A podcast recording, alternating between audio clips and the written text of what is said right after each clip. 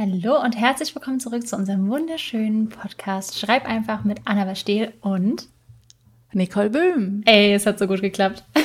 Es ist ein Traum. Ich glaube, es war bisher die beste... Der beste Anfang, den wir bisher hatten, oder? Tatsächlich ja, und irgendwann werden wir es auch schaffen, nicht darüber zu sprechen, wie unser Anfang war, und dann sind wir vollkommen drin im Podcast-Game. Dann sind wir die Profis. Ja, ich denke auch. Aber heute ist Folge 9, ne, oder Folge 8 oder Folge 10. Folge 8 war schon. Du hast alles kaputt gemacht, Nicole. Es tut mir leid. Professionalität, den wir uns hier hart erarbeitet haben. Nee, tatsächlich, ich weiß es auch nicht. Ich rate Folge 10. Aber es könnte auch alles andere sein. Nee, es ist entweder die 9 oder die 10. Okay. Aber wir haben es drauf. Die Folgenzahl ist ja gar nicht so wichtig. Viel, viel wichtiger ist ja, über was wir heute sprechen. Magst du uns das schon mal verraten? Vielleicht nicht. Ich musste gerade nachgucken, sag mal. Ich bin da gerade. Nein, ich muss nicht nachgucken. Ich wollte nur schauen. Vor der Aufnahme haben wir noch drüber gesprochen. Nein, und ich weiß genau, was wir. Ich habe genau gesehen, wie du irgendwas am PC geklickt hast. Ich habe die Dings aufgerufen, die Frage, die reinkam. Ach so, Entschuldigung. Weil die weiß ich nicht mehr auswendig. Ich meine, ich weiß sie schon auch, aber ich habe mich nicht getraut, sie auswendig zu sagen, falls es nicht stimmt. Ja. Aber natürlich weiß ich, über was wir sprechen. Wir reden über Charaktere. Genau. Ja. Mhm. Eins meiner Lieblingsthemen tatsächlich. Ich weiß auch nicht, ob eine Podcast-Folge dafür reicht. Ich glaube nicht. Ich glaube ehrlich gesagt auch nicht, weil Charaktere bei mir immer so, also auch die Charakterentwicklung, so vernetzt sind mit dem Plot und der Geschichte selbst, dass wir, glaube ich, sehr, sehr oft darauf zurückkommen müssen. Aber ich glaube, heute kann man so einen groben Abriss geben und vielleicht schon anteasern, was alles noch für Folgen dann kommen werden. Wir haben uns ja auch schon super viel über Charakterentwicklung so unterhalten. Da ist so viel Spannendes drin. Ja. Da geht gut was. Das stimmt. Genau. Das stimmt. Und wir dachten uns, als Einstieg nehmen wir eine Frage. Es kamen ein paar Fragen rein, wir werden die jetzt aber nicht alle heute abarbeiten. Siehst du, hätte ich sie gar nicht aufklicken müssen, wenn du die jetzt vorliest. Nee, ich habe sie gar nicht. Du musst sie aufklicken. Also. Ich bin nicht so vorbereitet wie du. Was Witziges war, ich glaube, ich habe sie geschickt bekommen. Kann das sein? Ja, die kam in deinem Discord. Und er hieß Tobias, glaube ich, oder? Tobias, ja. Ach, Gott sei Dank. Hallo, genau. Tobias. Ja, und deine Frage formuliert jetzt Nicole ganz toll für uns. Ich lese jetzt die Frage ab. Und zwar würde Tobias gerne etwas über Charakternamen wissen. Also jetzt unabhängig vom Aufbau eines Charakters, sondern eben, wie wir halt auf die Namen kommen.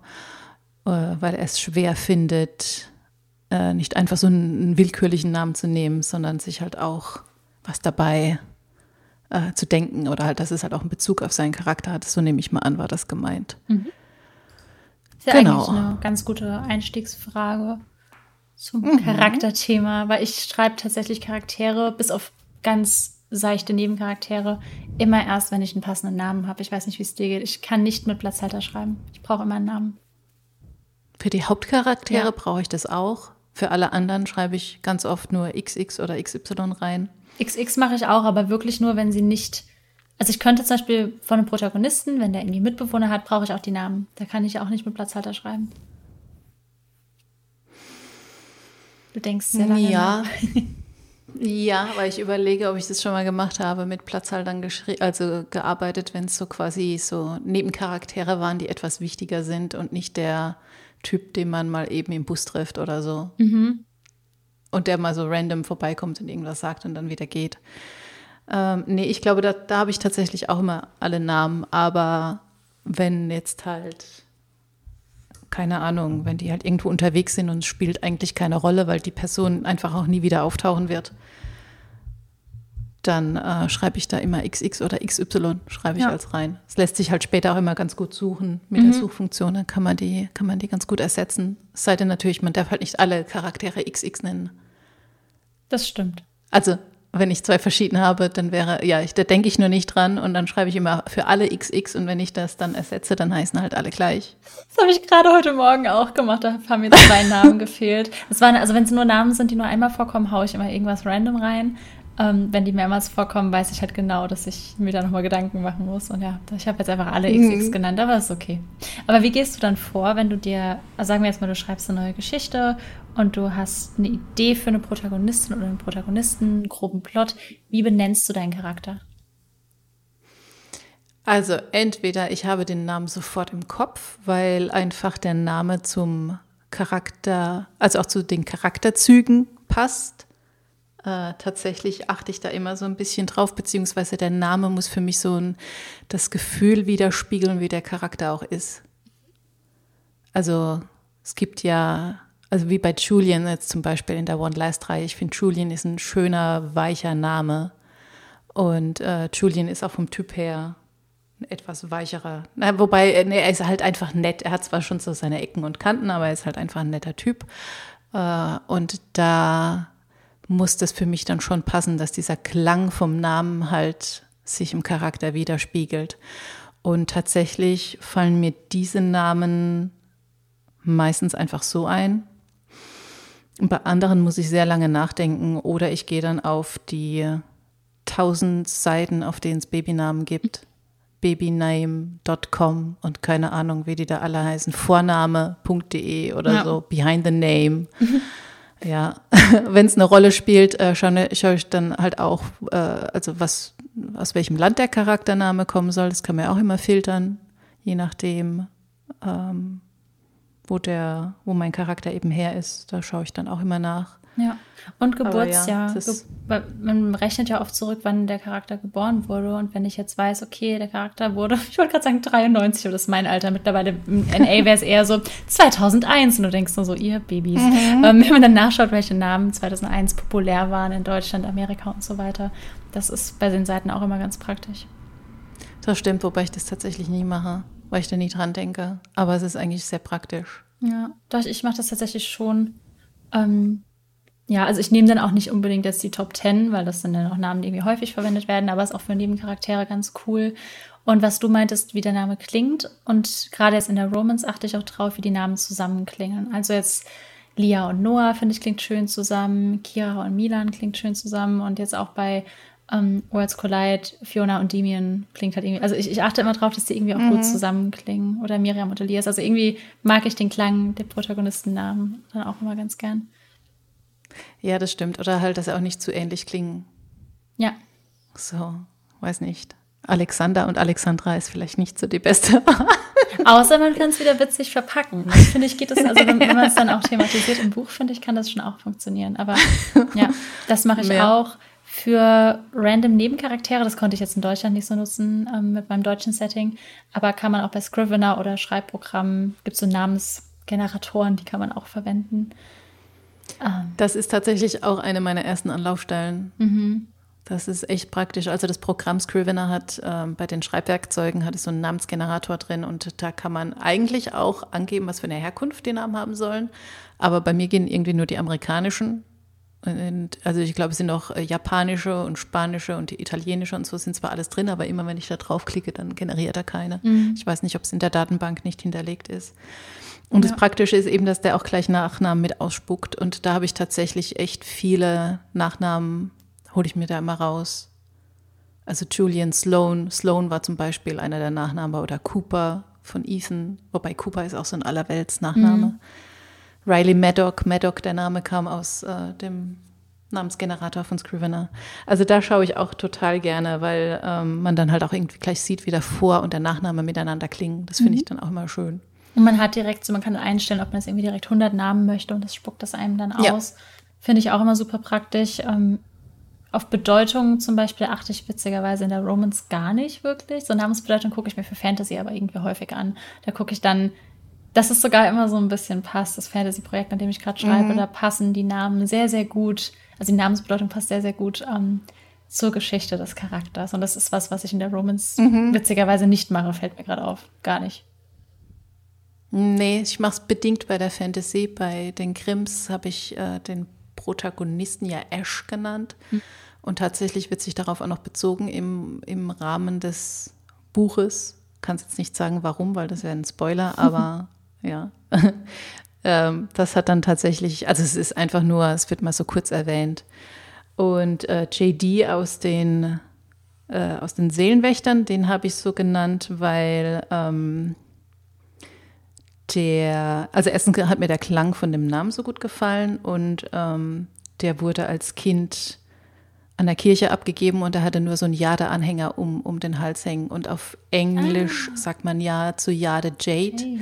Oh, das und dann ist ja cool. Habe ich einfach so dieses JD dann draus gemacht. Das ist voll schön. Voll die Geschichte hier. Mhm. Das finde ich halt cool, genau, wenn Namen so eine Bedeutung haben. Ja, ich hatte ganz am Anfang, als ich Breakaway geplant habe, hieß Emilia noch Ella. Und dann hießen aber alle Ella. Und dann war ich so, okay, weg mit dem Namen.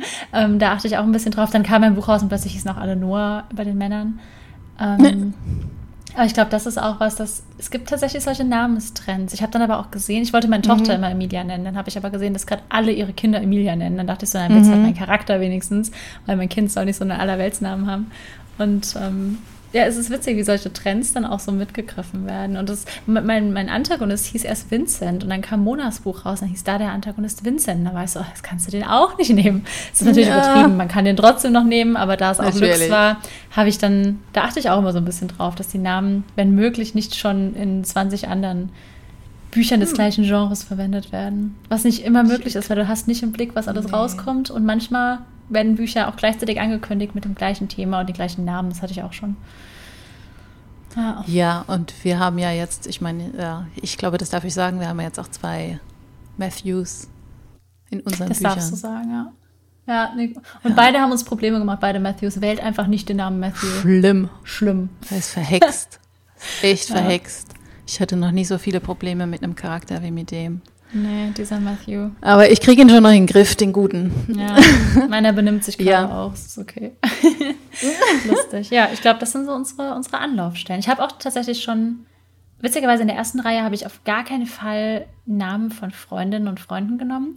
Und jetzt in der Reihe frage ich immer Leute aus dem Chat, wenn ich irgendwie Coworking mache auf Twitch, ob sie einen Charakternamen benennen wollen. Und dann habe ich jetzt eine Veronika, eine Undine, was auch ein wunderschöner Name ist. Hab Leute aus dem Chat eingebaut. Ja. Eine Undine habe ich auch den Seelenwächtern, allerdings ist es das Wesen. Also es sind ja diese Seewesen, die Männer fressen. Das macht mein Charakter jetzt nicht in der Romance, das frisst keine Männer. Aber naja, noch nicht. Mal gucken. Ja. Ich weiß auch nicht, ich weiß gar nicht mehr, ob ich das selbst erfunden habe oder ob das tatsächlich eine Eigenschaft von Undinen ist. Das sind ja so eine Art Meerjungfrauen, nur wohnen die halt im See. Seejungfrauen oder so. Ich glaube generell bei diesen Meerwesen ist es ja häufig so. Also Meerjungfrauen. Die Meerwesen haben eine große Tendenz dazu, Menschen zu essen, ja. Tatsächlich ja. Sie reden ja auch. Sind nicht so nett, wie man bei Ariel immer denkt. Ich glaube, das war's zu Charakternamen, oder? Ja, das ist jetzt... ich glaube, man darf sich nicht zu viele man soll sich schon Gedanken drüber machen, aber ich glaube, man darf sich auch nicht zu viele Gedanken drüber machen, weil jetzt auch in der Golden Hill-Reihe habe ich jetzt einen Parker, einen Ryan und jetzt kommt noch ein Jake dazu. Und ich glaube, das sind so Namen, die kommen in so vielen Romance-Büchern vor, aber ich finde den Namen halt auch einfach schön. Ja, voll. Und deswegen habe ich sie genommen. Eine Sache vielleicht, die ich noch sagen kann, das war für mich irgendwie relevant, auch jetzt gerade, also ist jetzt in der London-Reihe auch relevant, aber auch bei Away, ich habe dann auch türkische Namen genommen und habe darauf geachtet, dass ich Diversität auch durch Namen ausdrücken kann. Aber das ist, finde ich, immer eine ganz gute Art, sowas zu machen, wenn man jetzt nicht bei Nebencharakteren alles irgendwie krass beschreiben kann und möchte, das durch Namen auszudrücken. Ich hatte da eine Professorin mit einem türkischen Nachnamen. Jetzt habe ich ich schreibe ja gerade das Buch in der Literaturagentur, hat einen offensichtlich spanischstämmigen Namen und so. Also so Sachen gehen auch ganz gut mit Namen. Finde ich auch immer ganz cool. Ja. Punkt. So, Tobias, ich hoffe, das hat geholfen. Punkt. Ja. Genau, aber tatsächlich, wir wollen ja über Charaktere reden und ich finde, bei Charakteren, ich weiß, dass du das ähnlich siehst, ich werde trotzdem die Suggestivfrage gleich stellen, wie du das so siehst. Das ist Wichtige. Ich weiß nicht, als ich angefangen habe zu schreiben, dachte ich immer, okay, mach den Charakterbogen, dann schreibst du die Haarfarbe auf, die Augenfarbe, die Größe, ist alles super wichtig. Schreib bis ins Detail, wie diese Person aussieht. Und was in diesen ganzen Schreibratgebern oft so ein bisschen außen vor gelassen wird, ist der eigentliche Inhalt der Figur. Also so, was will sie, was sind die Ziele, wie ist die Vergangenheit geprägt, wie ist die Beziehung zu den Eltern, wie sind die romantische Beziehungen vorher verlaufen. Das wird da alles gar nicht so abgefragt und das halte ich mittlerweile alles für so viel relevanter als so eine Haarfarbe. Wie geht es dir da, Nicole? Schön, dass du fragst, Annabelle. Gerne doch. Ja, mir geht's auch so. Ich glaube, wir hatten das ja auch schon mal, in irgendeiner Folge hatte ich es auch schon mal erwähnt, dass ich halt gerade durch die Schauspielausbildung sowieso immer so viel Wert lege darauf, woher mein Charakter kommt, was er so gemacht hat, was ihn antreibt, was er möchte, was ihm im Weg steht. Und ich das ja auch immer mit diesen 3W-Fragen, die wir halt immer im Schauspielunterricht auch machen mussten. Also was will er, was steht ihm im Weg, wie hat er sich am Schluss verändert, dass ich so immer an die Entwicklung der Charaktere rangehe und dann halt von diesem emotionalen Aspekt herkomme. Und was für eine Haarfarbe er hat und Augenfarbe und so, ich meine, ich schreibe es mir zwar auch auf, weil wenn ich es mal im Buch erwähne und ich vergesse es dann später wieder, ist es blöde, wenn er dann braune und dann grüne Augen hat. Aber letztlich sind es auch tatsächlich die Dinge, die ich mir nicht unbedingt merke, wenn ich ein Buch lese. Also es ist dann zwar mal beschrieben und es ist mal nebenher erwähnt, aber ich bekomme meistens ein eigenes Bild vom Charakter über seine internen Konflikte und über das, wie er sich so verhält oder wie er sich gibt oder wie er spricht, wie er andere behandelt. Und dann entsteht meistens ein sehr besseres Bild in meinem Kopf, als wenn ich irgendeine Beschreibung lese, wie groß der ist, was für eine Haarfarbe er hat, wie er heute frisiert ist, was für ein unglaublich kantiges Kinn er hat und wie die langen Wimpern Schatten auf seine Wangen werfen. Und vergiss nicht die Muskeln, Nicole. Es ist verrückt. Und die Muskeln und das Sixpack. Für die er nie Sport machen muss und die sich immer unter seinem Hemd nicht abzeichnen. Sorry, das war richtig gemein. Das war okay, wenn die Kerle muskulös sind. So. Mich nervt so wirklich immer, dass sie gehen zweimal die Woche joggen und haben ein Sixpack. Und ich denke mir so, ich habe auch kein... Gut, ich gehe auch nicht mittlerweile nicht mehr zweimal die Woche joggen. Aber ich hatte auch nie ein Sixpack, okay? So funktioniert das nicht. Sixpack ist harte Arbeit. Ja, allerdings. Ich meine, ich schreibe ja das auch in meinen Büchern. Ich bin ja da, meine Typen haben auch immer Sixpack. Meine nie. Tatsächlich. Das ist auch schön. Für den Deadbot. aber why not? Also so funktioniert Liebe doch nicht. Es müssen doch nicht alle super trainiert sein. Aber das ist ein ganz anderes Thema. Nee, überhaupt nicht. Ja. aber ich gehe da. Darüber können wir uns auch mal unterhalten. Sehr, sehr gerne. Ich liebe es, darüber zu ranten. Voll.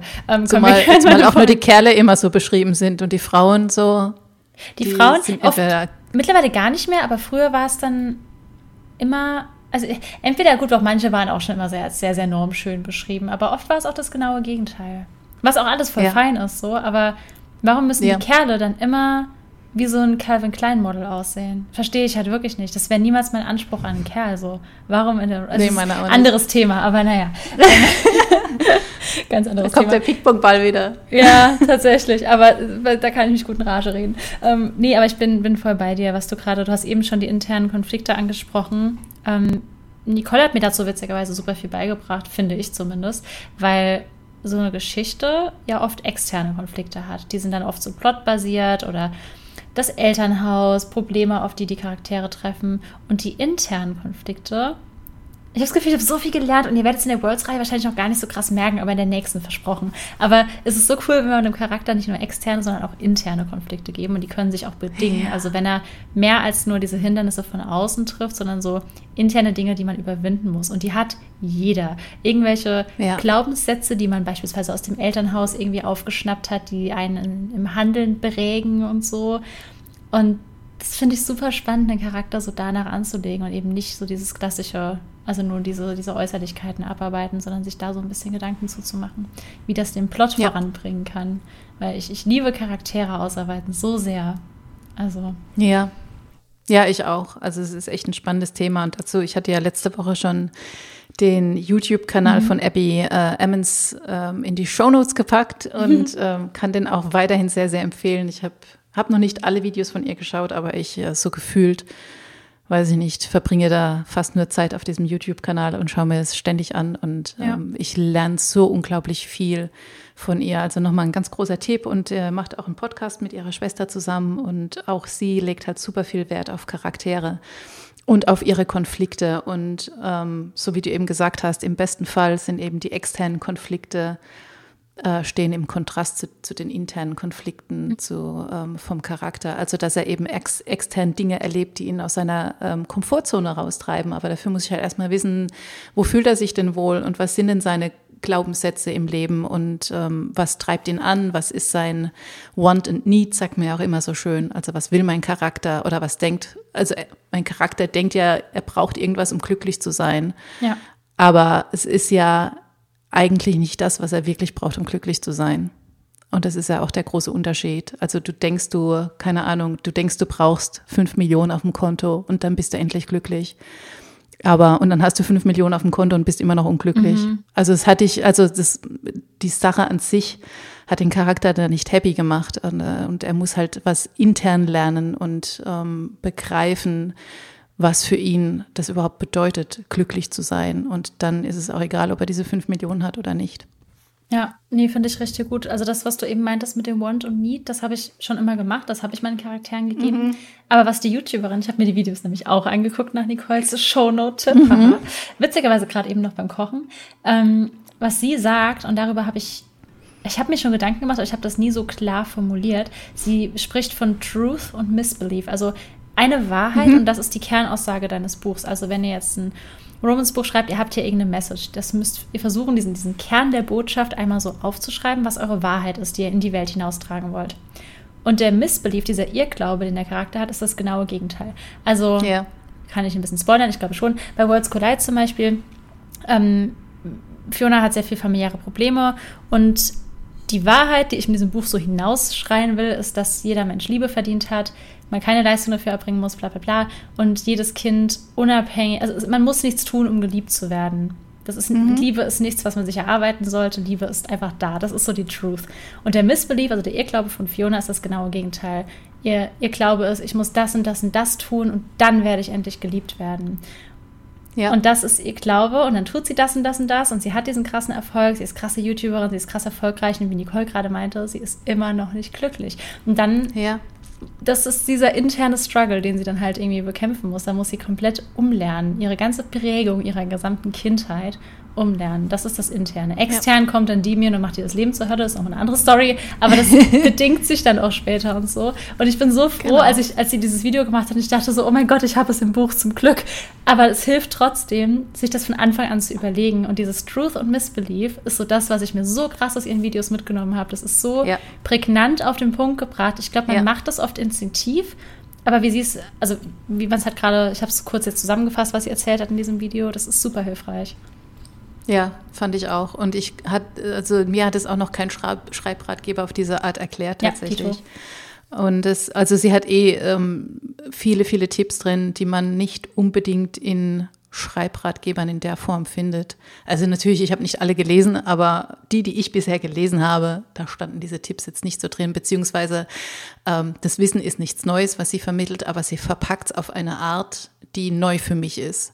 Und auch gerade mit diesem Missbelief vom Charakter und dass das halt so mit der Wahrheit der Geschichte verknüpft ist. Sowas zum Beispiel habe ich noch nie vorher gehört, aber es macht halt einfach so viel Sinn. Mhm. Und ich habe das auch immer so unbewusst schon gemacht in meinen Geschichten. Aber wenn man es dann weiß und darauf achten kann, dann kann man halt auch darauf den Charakter aufbauen. Ja. Also es heißt im Endeffekt, überlegt euch zuallererst, was will ich mit dieser Geschichte aussagen? Was ist das Thema, was euch so sehr unter den Nägeln brennt, eben, keine Ahnung, du bist immer geliebt oder du bist perfekt, so wie du bist und du musst keine Leistung erbringen, um geliebt zu sein. Oder, das ist gerade voll die Therapiestunde für mich, ey. Das sind all meine Missbeliefs, ich bin einfach Fiona. Ja. Was auch immer die Wahrheit ist, warum auch immer man diese Geschichte erzählen will, weil man will ja irgendwas damit in Menschen bewegen und man will ja irgendwas damit vermitteln und diese Wahrheit einmal auf den Kopf stellen und das Gegenteil draus machen. Und das ist der Missbelief des Charakters, des Protagonisten.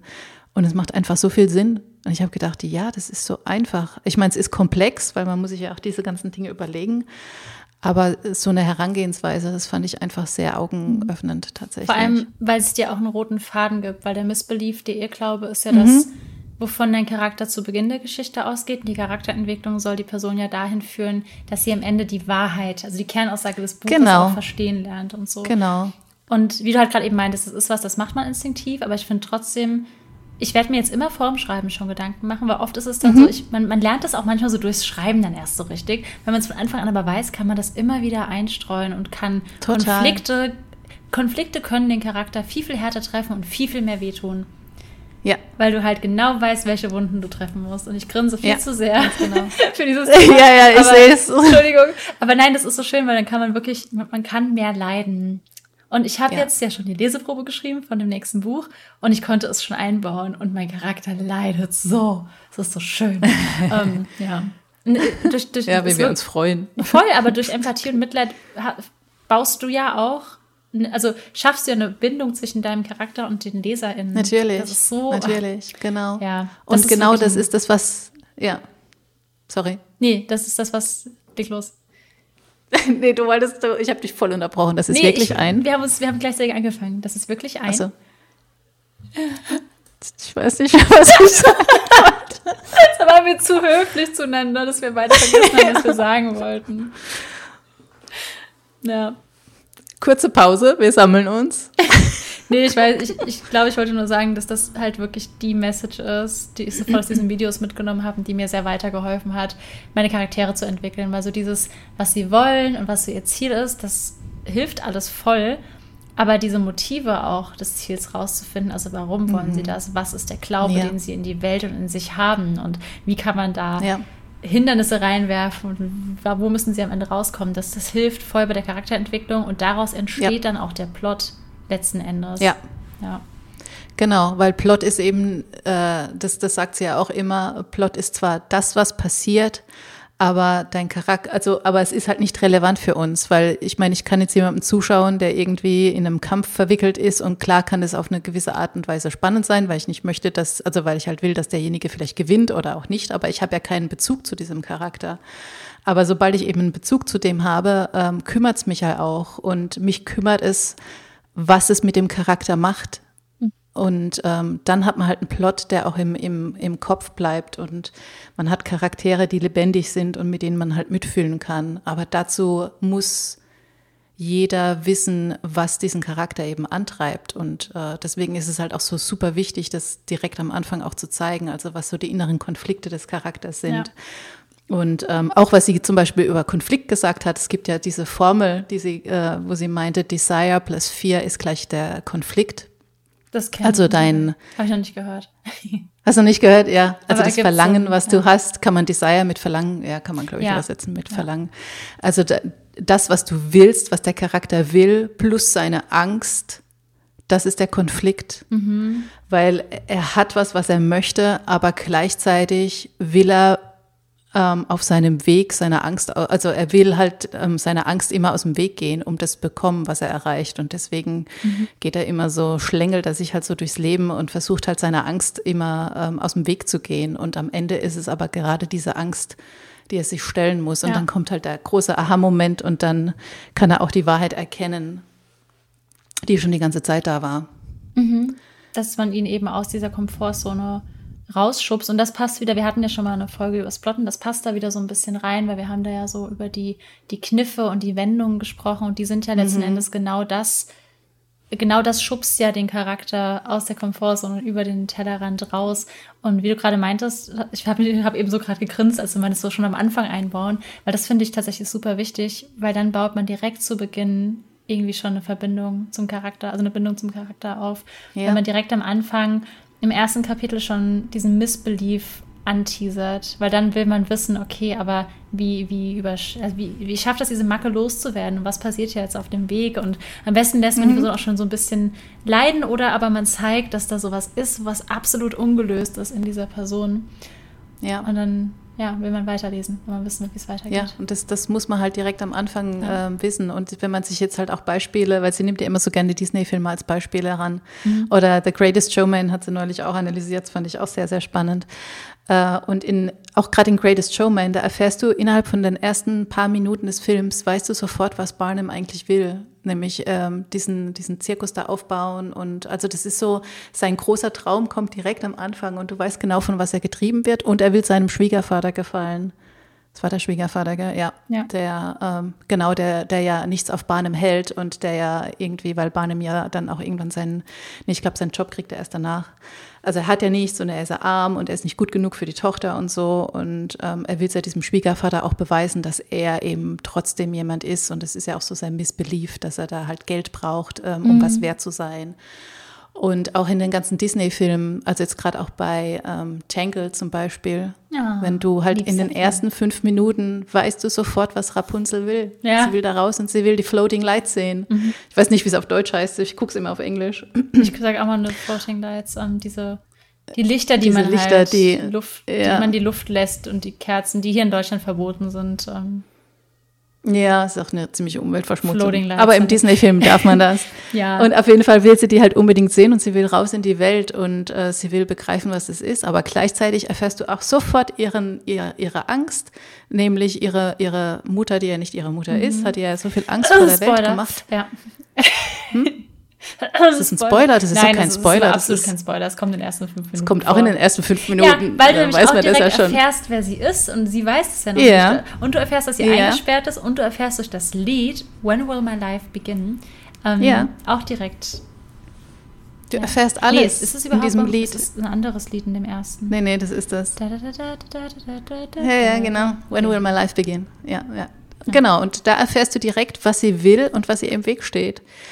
Und was ihre Ängste sind, das erfährst du alles in diesem ersten Lied und das passiert innerhalb der ersten 5 Minuten und schon bist du gehuckt und du begreifst in dem Moment, wenn sie ihren Turm verlässt, was für eine Riesenüberwindung das für sie ist und wie groß ihre Angst davor ist und dann fängst du an, dich um den Charakter zu sorgen und dich dafür zu interessieren, was mit ihm passiert.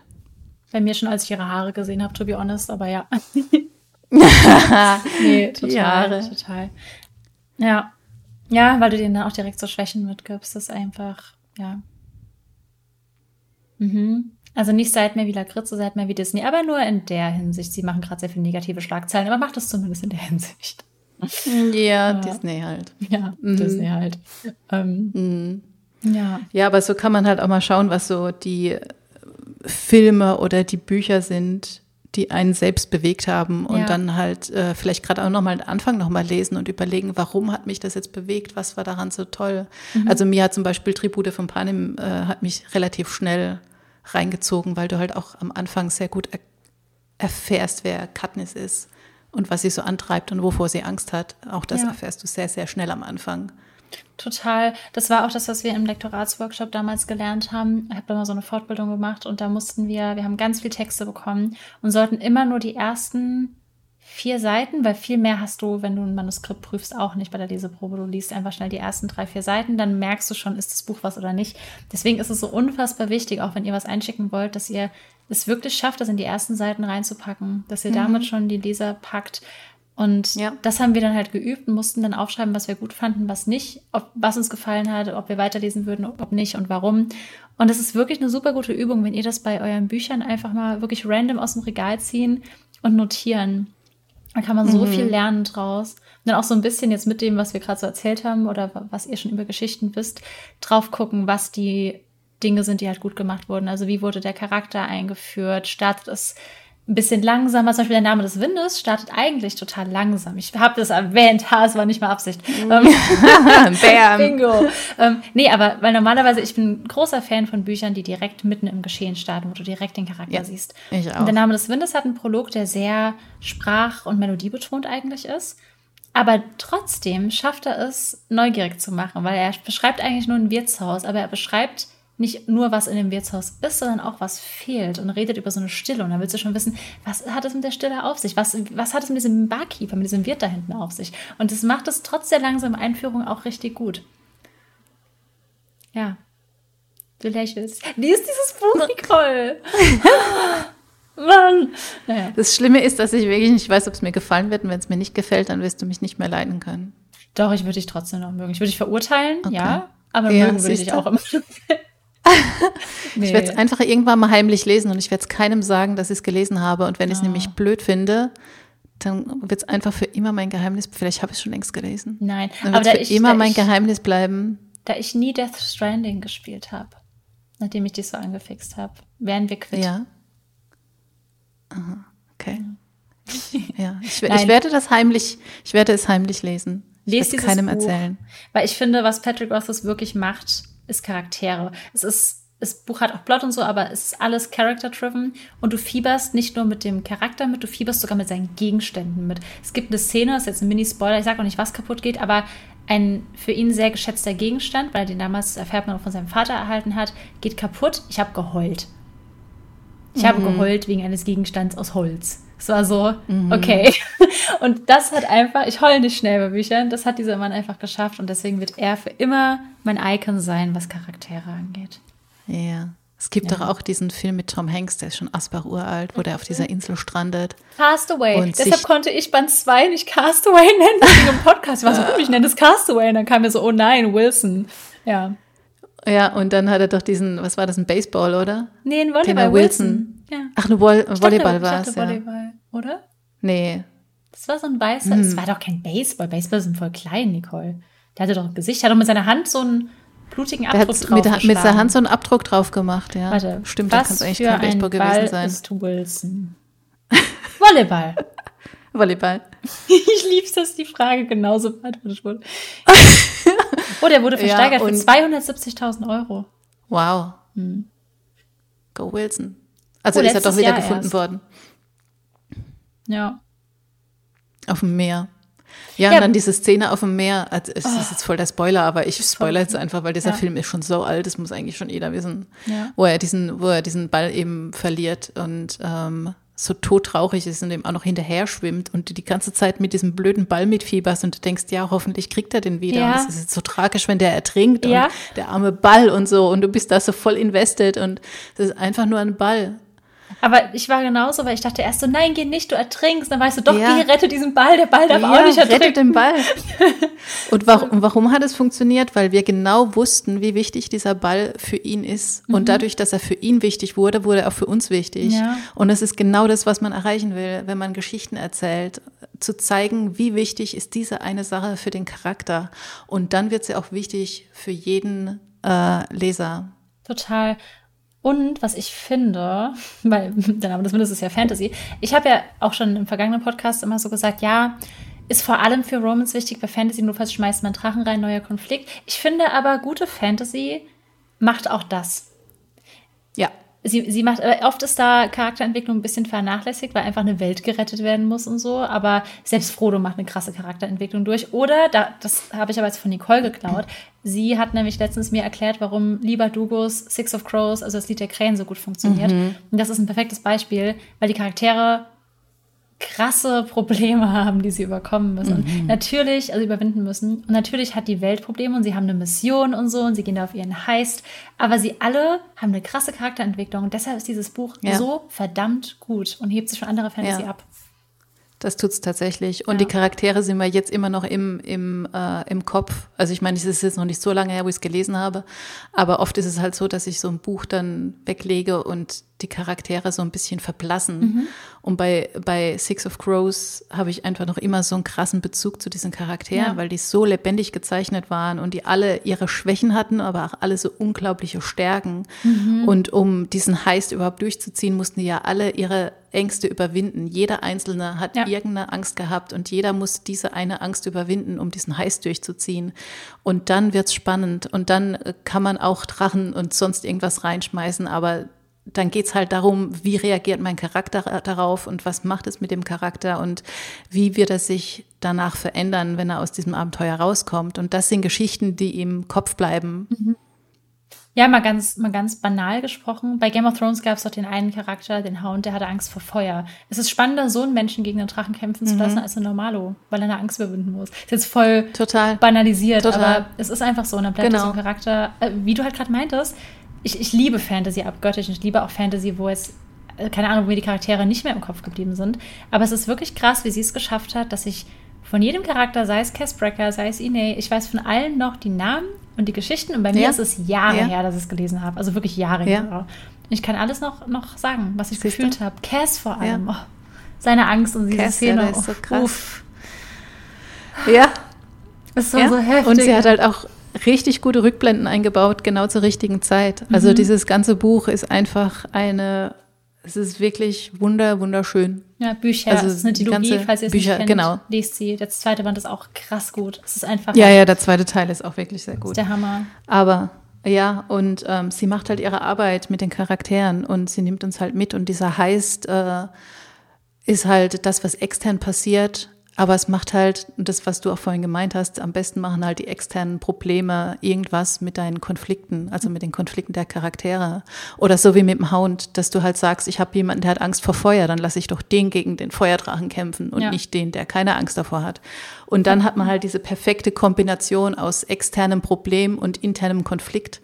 Und dann wird's spannend. Ja. Das ist was, ich freue mich so, die nächsten Bücher zu schreiben, weil ich echt momentan mich irgendwie voll weiterbilde, was das angeht, was voll Spaß macht. Ich glaube, der Podcast hat auch dazu beigetragen, weil ich so denke, ich muss mir Dinge lernen, damit ich mir Dinge erzählen kann. Und das finde ich gerade super spannend und ich freue mich voll. Ich hoffe, dass ich es im nächsten Buch auch hinkriege und ich hoffe, dass wenn dann Fantasy irgendwann erscheint, ich werde keine Libadugo machen, ich werde keinen Rothfuss machen, aber dass es so in die Richtung geht, dass ich das hinkriege mit den Charakteren. Das wäre so cool. Schaffst du. Ja. Es ist auch immer ein Prozess und ein Lernprozess. Und dadurch, dass ich jetzt wieder so viel lerne, habe ich meinen Anfang schon 3-mal umgeschrieben. Ja, da haben wir eben noch drüber geredet. Ja. Es tut mir so leid. Mir tut's auch leid. Ich tue mir selbst leid gerade. Wir könnten auch, ich weiß, es wäre nochmal ein anderes Thema, wir könnten irgendwann auch mal was zu guten Anfängen, in Anführungszeichen, machen. Was dafür wir können auch mal ein paar Geschichten analysieren. Das finde ich halt immer so spannend, wenn ich mir das so immer angucke, was so Geschichtenanalysen. Ja, voll gern. Ja. Ich überlege gerade, ob wir... Ja, es ist halt immer so schwer, so mit Sachen vorlesen oder Sachen besprechen im Podcast, weil auch niemand jetzt so... Also ich könnte gerne meine Bücher auseinandernehmen, würde ich heute auch schon wieder anders machen. Aber ja. Nee, aber du kannst ja auch irgendwie... Bücher oder Filme nehmen, also auch die großen Filme, also gerade jetzt auch bei Marvel zum Beispiel, da gibt es ja auch so viele, auch da gibt es ja so viele unterschiedliche Filme, wo du sagst, die einen funktionieren besser als die anderen, aber auch da kann man mal gucken, warum funktionieren manche Geschichten besser, weil sie da mehr Wert auf die Charakterentwicklung liegen als auf andere und klar hast du immer diese riesen Effekte und die tollen Visuals und so und Marvel kann das schon echt gut, aber jetzt gerade dieser letzte mit den, wie hieß er? Eternals? Nicht gesehen. Sorry. Mit Angelina Jolie, der letzte Marvel. Ja, aber warum habe ich den eigentlich noch nicht gesehen? Ich liebe Angelina. Weil er ganz schlimm ist. Echt? Es ist so ein schlimmer Film, es war so eine Zeitverschwendung, diesen Film anzugucken. Ich werde mir es trotzdem angucken, einfach nur diese Frau angucken und den Plot vergessen, das ist okay für mich. Das kannst du tun, aber nicht mal Angelina Jolie war irgendwie, die hat so gelangweilt in diesem Film mitgespielt. Ich habe keine Ahnung, ob sie da wirklich Spaß dran gehabt hat oder nicht, aber ich glaube eher nicht. Ich war gestern, um so bei diesem Film-Charaktereinführungsthema zu bleiben, ich war gestern in Batman, der ging ja ewig lang. Und was ich spannend fand, ist mir schon beim Gucken an. Hast du irgendeinen Batman-Film schon mal gesehen? Ja. Ja, und das Ding ist, es ist so Common Knowledge, was Bruce Waynes Hintergrundgeschichte ist, dass sie das am Anfang gar nicht mehr erklärt haben. Es kam dann so ein bisschen durch, immer im Verlauf der Geschichte. Man wusste, also selbst Leute, die es dann nicht wussten, haben es dann mitbekommen, aber bestimmt erst nach einer Stunde oder so. Die haben das anfangs, die sind ganz anders eingestiegen als auch so die anderen Filme und haben das einfach vorausgesetzt. Und das fand ich super spannend gemacht. Tatsächlich. Und du hast trotzdem mitgefühlt, weil es einfach schon so popkulturelles Wissen ist, dass du weißt, was Bruce Waynes Vergangenheit so ist, dass du trotzdem mitgefühlt hast. Fand ich interessant. Ja, aber hat er dir gefallen? Tatsächlich ja. Waren es die drei Stunden wert, im Kino zu sitzen? Erstaunlicherweise fand ich es nicht langwierig, obwohl ich bin da rein und dachte so, 3 Stunden, da gab es nicht mal eine Pause. Es hat sich nicht lang angefühlt, weil das so ein bisschen, die hatten so einen übergeordneten Story-Arc und mehrere kleine. Und dadurch war es so, du hattest so kleinere Kämpfe, so ein bisschen kein Serienprinzip, aber du wusstest dann so, okay, die Sache ist abgeschlossen, dann kam aber auch schon die nächste und dadurch hat es nicht langweilig oder langwierig gewirkt. Es gab aber Dinge, die mich auch gestört haben. Ich weiß jetzt nicht, wie viel das spoilert, aber ich spoilere nicht groß, dass auch so ein bisschen Love Story immer in dem Film ist und die hätten sie einfach wirklich nicht gebraucht. Oder wenn sie sie unbedingt rein haben wollen, hätten sie besser ausbauen müssen. Die war nicht gut gemacht. Aber der Film an sich war schon cool. Ja, ich würde ihn auch noch gerne sehen. Bin gespannt, was du sagst. Ja. Ja. Das war unser, wir haben schon wieder lang geredet, das war so unser Grundriss Charaktere sozusagen. Aber ich glaube, wenn man sich daran hält, das rauszufinden, also wenn ihr gerade eine Geschichte schreibt Euch bei euren Protagonisten sowas zu fragen, bringt schon voll eure Story voran. Ja. Ja. Ja, das war der erste Teil. Der Charakter. Weitere Teile. Ja, ich glaube, dieses Thema ist halt auch wirklich riesengroß, weil da kann man so viel noch drüber sprechen und es ist einfach auch super, super spannend. Und du hast ja nicht nur den einen Charakter, sorry, du hast ja auch noch dann, hast ja noch einen zweiten Protagonisten vielleicht oder halt, du hast dann natürlich auch noch die ganzen Nebencharaktere, die halt im besten Fall das auch noch alles ergänzen zu den Konflikten und zu den Ängsten deines Protagonisten und so. Also es ist ja immer schön. Und ich finde auch, es ist das wichtigste Thema so, weil es halt alles bedingt. Es bedingt den Plot sowieso. Ich finde, also du identifizierst dich ja immer mit Charakteren, du identifizierst dich ja nicht wirklich mit dem Plot. Der ist natürlich da und spannend, aber du fühlst ja mit dem Charakter mit. Und im idealen Fall tragen ja auch noch Worldbuilding und Charakter was zusammen bei. Also warum ist die Person an dem Ort oder bei Fantasy? Wie bedingt die Umwelt diese Person? Also Beispiel, wenn du jetzt irgendwie, oder sei es nur, du hast irgendeine Allergie oder irgendwie Angst vor Feuer, dann ist natürlich jetzt nicht so gut, wenn du einen Vulkan besteigen musst oder so. Und sowas ist irgendwie...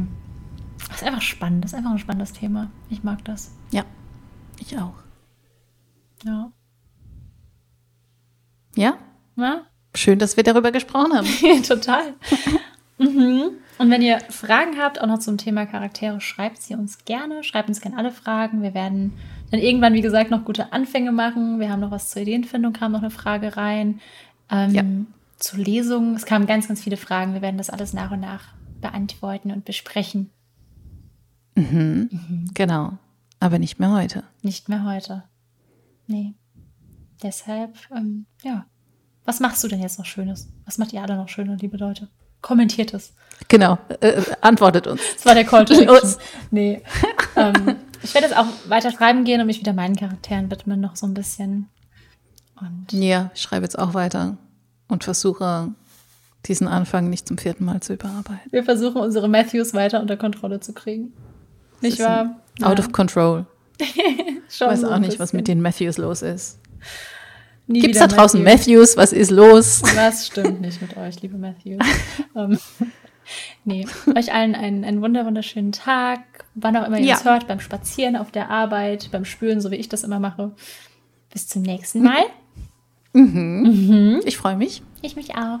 Bis dann. Bis dann. Tschüss.